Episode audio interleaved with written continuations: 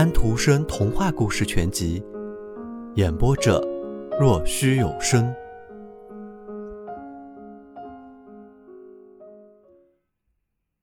五，回家的路上。啊，第二天鲁迪翻过大山回家的时候，他要带好多东西哦。是的，他得了三只银杯，两只上好的枪，一只银咖啡壶。这东西在成家时是很有用的，但这并不是最重要的。他背着，或者说他翻山越岭背回家的，还有更重要、更辉煌的东西。可是天气恶劣，阴森森的，雨在不停的下着，很沉闷，云块像挨沙似的垂悬在山峰上，把闪光发亮的山峰都盖掉了。树林深处传来最后几声斧子劈砍的响声，树干沿着山坡滚落下来。从山顶上望去，这些树干都像是细细的签子，但靠近一看，可全是传鬼之才的大树。吕生河在奏着单调的旋律，风呼呼地吹着，云飘动着。忽然，紧靠着鲁迪走来了一个年轻的姑娘。在他走进鲁迪身边之前，鲁迪并没有注意到他。姑娘也要翻过山去，她的眼睛有一股力量，使你不得不去看他们。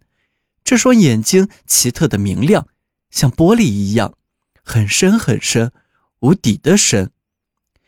鲁迪问道：“你有情人没有？”他现在满脑子想的都是有个情人。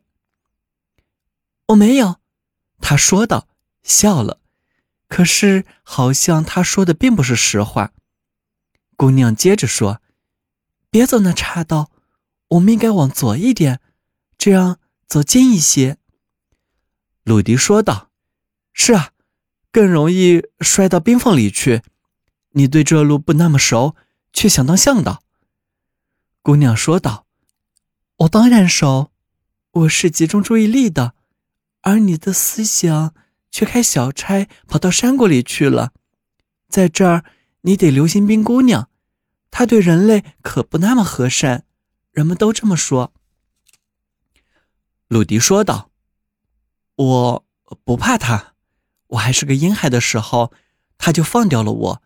现在我长得更大了，该由我来放掉她了。”天更黑了，雨在不断的下着。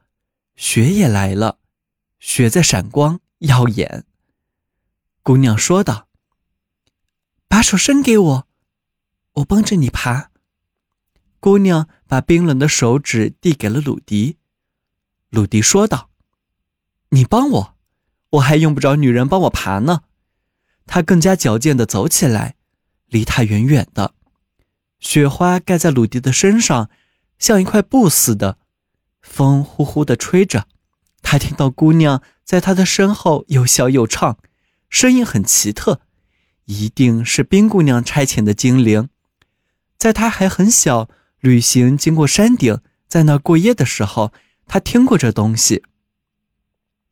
雪下得更大了，云在他的脚下堆积着，他往回望去，什么都看不见了，但他仍旧听得到笑声和歌声。这声音听起来就不像是人的声音。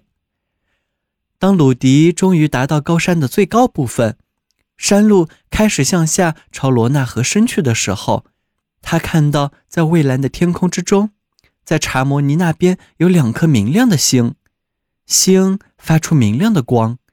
他想起了巴贝特，想起了自己和自己的幸福，心中充满了温暖。